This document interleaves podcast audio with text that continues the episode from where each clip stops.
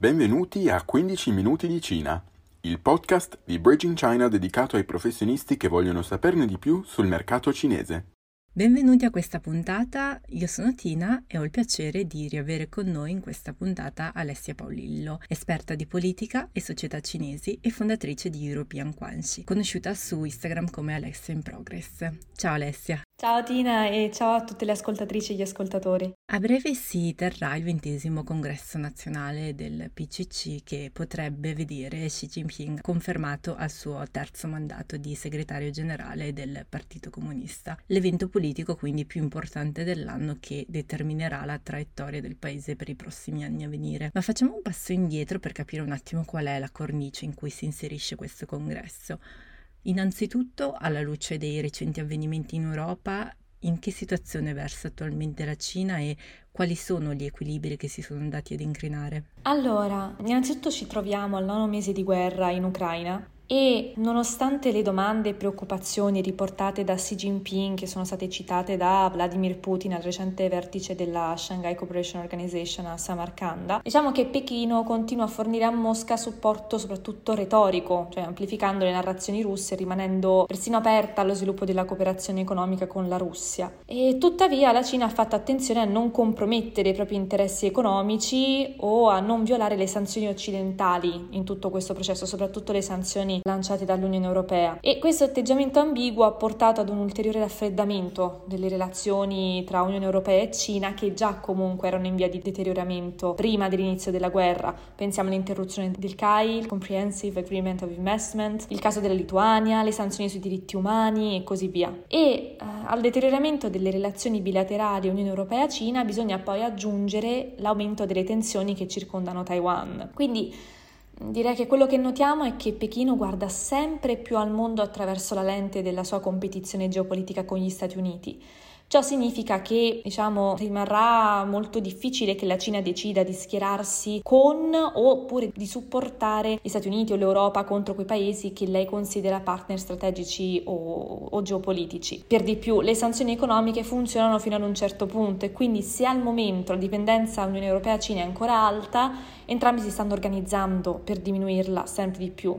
Quindi quello che stiamo un po' vedendo è che stiamo passando dal paradigma della cooperazione a quello della competizione. E quindi diciamo che la situazione attuale dei rapporti diciamo, della Cina del modo in cui lei si sta diciamo, rapportando a quello che succede in Europa sta andando verso un maggiore raffreddamento. Ecco. Un evento particolarmente notabile è stata la visita di Nancy Pelosi quest'estate a Taipei, considerato come una provocazione inaccettabile dalla Repubblica Popolare Cinese, che non ha tardato infatti a manifestare la propria contrarietà. Questa visita è stata interpretata da molti anche come un segnale della volontà degli Stati Uniti di allontanarsi dall'ambiguità strategica che ha caratterizzato finora il rapporto degli Stati Uniti con la Cina.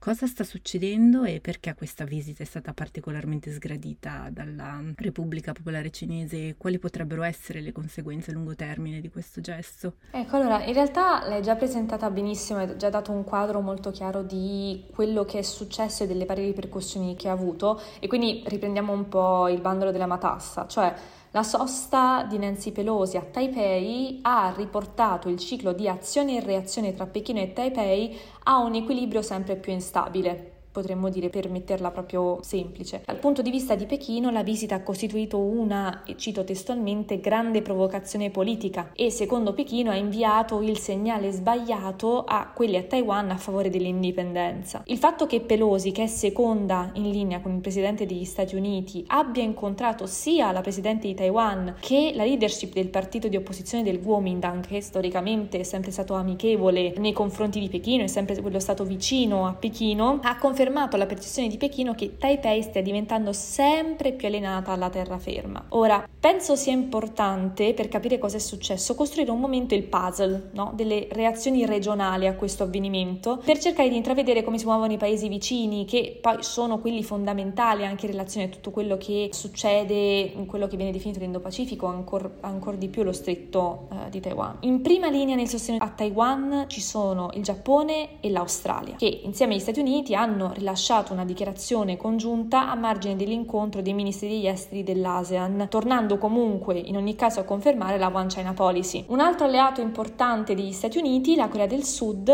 invece ha giocato diciamo, le sue carte in modo diverso, perché la tappa successiva della Pelosi, dopo l'incontro, diciamo, la, la tappa a Taiwan, è stato proprio a Seoul dove il presidente sudcoreano Yoon Suk-yeol ha affermato di essere in soggiorno, optando quindi per una telefonata con la Pelosi, che può essere interpretato come il desiderio di non infastidire Pechino, ma nemmeno di inimicarsi eccessivamente gli Stati Uniti. Ora, poiché la visita di Pelosi a Taiwan è avvenuta durante la riunione dei ministri degli esteri dell'ASEAN in Cambogia, il gruppo è stato in grado di rilasciare cioè, rilasciato rapidamente una dichiarazione per ribadire il sostegno degli Stati membri dell'ASEAN alla One China Policy e non hanno minimamente menzionato Taiwan. Inoltre, molti membri dell'ASEAN hanno anche rilasciato delle dichiarazioni individuali, nessuna delle quali ha mai esplicitamente citato Taiwan e una chiara eccezione l'abbiamo avuta con le Filippine, che sono un caso particolare, un alleato degli Stati Uniti che è anche in aperto conflitto con la Cina per le sue rivendicazioni marittime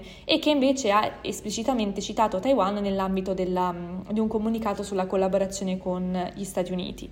Un attore molto particolare è l'India, che nel frattempo si è rivelato un caso molto, diciamo, potremmo dire intrigante, perché il ministro degli affari esteri indiano ha affermato che Nuova Delhi valuta e monitora la situazione per potenziali impatti sull'India senza citare la One China Policy. Nel resto dell'Asia meridionale non c'è stato alcun segno di sostegno per Taiwan, solo per Pechino, mentre nelle isole del Pacifico è regnato il silenzio. Quel che voglio dire con questo panegirico è che per cercare di capire meglio la situazione attuale, il new normal, diciamo, del rapporto tra Pechino e Taipei, penso che sia fondamentale avere un quadro chiaro di quale sia la situazione e la reazione regionale in merito. E ho citato il new normal non a caso perché dopo la partenza di Pelosi, Pechino ha avviato una serie di risposte inedite che sembrano aver alzato l'asticella della tensione e la situazione è in costante divenire credo che vedrà nuovi sviluppi dopo la fine del ventesimo congresso. Fino ad allora penso rimarrà in questo nuovo status quo, diciamo.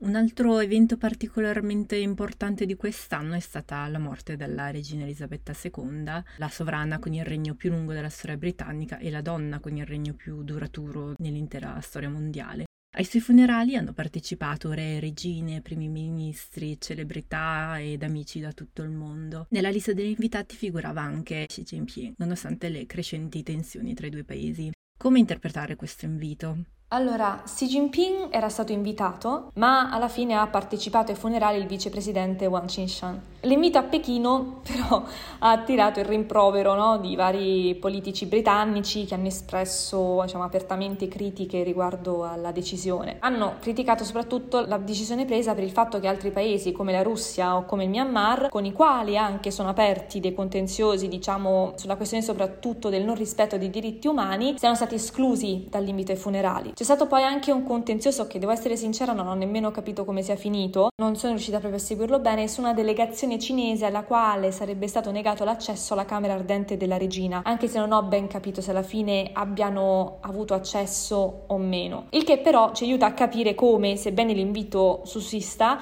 non sia stato esattamente rilasciato nella situazione più cordiale possibile. Anzi, la possibilità, l'idea che mi sono fatta è che sia molto correlato alla situazione internazionale, quindi con diversi leader non invitati, tra cui Putin, Buckingham Palace abbia cercato quasi di bilanciare queste assenze in chiave strategica, con la speranza forse di voler dimostrare di voler mantenere aperto e vivo il dialogo con la Cina. Mi sento di poter dare questa interpretazione ancora di più pensando a quanto successo di recente ad Hong Kong, no? che è stato un ex, è sbagliato dire colonia, è stato un ex protettorato diciamo inglese, che potrebbe far apparire invece la scelta di Buckingham Palace quanto meno bizzarra. Però l'impressione che mi sono fatta è quella proprio di una corona corona che, tranne per casi eclatanti, cerca di evitare di farsi nemici o comunque di inimicarsi ancora di più i non amici. Ecco, questo è un po' l'idea mi sono fatta.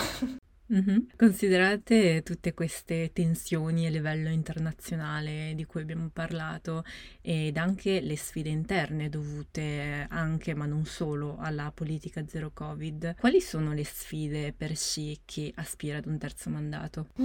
Che domandona! Allora, ho bisogno di ordinare le idee per rispondere perché dobbiamo dividerle tra fronte interno ed esterno, sebbene ovviamente i due siano sempre e comunque strettamente collegati. Partiamo comunque dal presupposto presupposto che si arriva al congresso forte e saldo. È infatti previsto un emendamento della Costituzione del partito che potrebbe elevarne ulteriormente lo status sia a livello di contributo teorico, infatti dovrebbe esserci l'iscrizione del pensiero di Xi Jinping nella carta del partito, che è la stessa formula che è stata usata solamente per Mao Zedong. Mm-hmm e sia col conferimento di un nuovo titolo, non si sa ancora bene se sarà timoniere, leader del popolo o addirittura la reintroduzione della carica di presidente del partito che venne eliminata da Deng Xiaoping nell'82 se non mi sbaglio. Ciò detto, proviamo a partire dal fronte interno. Sul fronte interno abbiamo problemi legati al cambiamento climatico e problemi legati all'economia. Abbiamo avuto ondate di caldo, siccità, carenza di cibo, carenza di acqua, di elettricità, poi abbiamo avuto il rallentamento dell'economia, la crisi del settore immobiliare che è stata fortissima e tutti questi elementi si affollano intorno, anzi direi dentro la cornice dei lockdown in corso per la pandemia, per il, il Covid. Mm-hmm. E sono tutte sfide già presenti, ma che si dovrà continuare a fronteggiare anche post congresso e soprattutto post congresso. Questi problemi, tra l'altro, sono a mio avviso abbastanza gravi per la leadership, considerando che stiamo parlando di problemi che vanno a intaccare la prosperità comune, che è uno dei capisaldi degli obiettivi posti dalla leadership proprio di Xi Jinping. E infatti tutto questo avviene ad un anno cioè solo ad un anno dopo che si è dichiarato la vittoria sulla povertà assoluta. Poi, rimanendo sempre sul fronte interno, ma proprio interno interno al Partito Comunista Cinese, le lotte tra le varie fazioni, che ormai in modestissimissimo modo di vedere hanno oltrepassato la nota dicotomia Tuan Pai e Tezdan, le lotte tra le varie fazioni, soprattutto tra coloro che appoggiano Xi, coloro che appoggiano Jiang Zemin, che nonostante la veneranda età rimane ad essere ancora molto influente, i sostenitori di Li Keqiang o più semplicemente i membri del Partito partito che si sono formati con la Lega della Gioventù Comunista, i famosi Tuanpai, continuano ad esserci e infatti credo che la sfida in tal senso che incombe per Xi Jinping in vista del ventesimo congresso del partito non sia tanto la sicurezza di essere rieletto per il suo terzo mandato che ormai viene dato per scontato e assodato, quanto il riuscire a porre nelle posizioni di vero rilievo i suoi fedelissimi. Sarà infatti interessantissimo scoprire chi sarà il nuovo primo ministro, mm-hmm. nomi diciamo più quotati sono stati Wang Yang e Hu Chunhua, ma ancora di più secondo me lo sarà capire chi saranno i nuovi membri della Commissione Militare Centrale di Partito, dato che almeno due terzi dovrebbero ritirarsi. E la sua composizione dopo il congresso del partito fornirà importanti spunti, probabilmente, sulle priorità di Xi Jinping per le forze armate cinesi e soprattutto per il comando del teatro orientale, che è quello che riguarda proprio lo stretto di Taiwan. Ora, questa è diciamo la ricostruzione del fronte interno. Sul fronte esterno, che nel mio modesto modo di vedere per la Cina al momento è meno preoccupante rispetto a quello interno,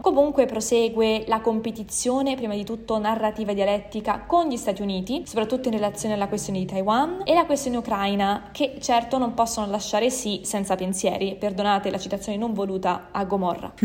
diciamo che il recente viaggio che Xi Jinping ha fatto in Asia centrale potrebbe essere letto come un messaggio anche lanciato alla Russia del sostegno della Cina rispetto all'integrità territoriale. Esemplificativo è stato il suo discorso proprio in Kazakistan, elemento che si aggiunge alla difficoltà che trova la Cina di sì a rapportarsi alla Russia, che rimane un partner fondamentale per la legittimizzazione della propria visione dell'ordine mondiale e della gestione della politica interna, ma al tempo stesso sappiamo bene che i rapporti anche storici tra i due sono fatti di odio e tamo. Quindi questo sarà un problema che si dovrà trovarsi ad affrontare, quindi anche capire come relazionarsi con la Russia, anche se la decisione sembra già essere stata presa, però quello che intendo è capire come sviluppare ulteriormente i rapporti con questo paese. Quindi direi che insomma per fare un po' un sunto e chiudere le sfide sono molte, ma quello che sarà più interessante sarà capire le modalità che deciderà di intraprendere per affrontarle più che poi le sfide in sé per sé avremo alcune risposte, magari ecco, alla fine di questo atteso congresso. Probabile. alcune alcune. Inizieremo a intravedere magari qualcosa, potremo iniziare magari a fare delle intuizioni o cominciare a darci delle, delle, piccole risposte, sì, sicuramente. Io ti ringrazio moltissimo Alessia per averci dedicato ancora una volta il tuo tempo e averci fatto inquadrare meglio questa complessa situazione. No, grazie a te, grazie a voi anzi sempre per, per l'invito, che è sempre un piacere poter dialogare qui con voi. Come sempre, per rimanere aggiornati su tematiche legate alla Cina, vi invito a seguirci seguirci sui vari social e unirvi al gruppo Facebook Vendere in Cina e se siete interessati ad approfondire tematiche della politica cinese seguite Alice in Progress su Instagram. Noi ci sentiamo settimana prossima, 再见。再见。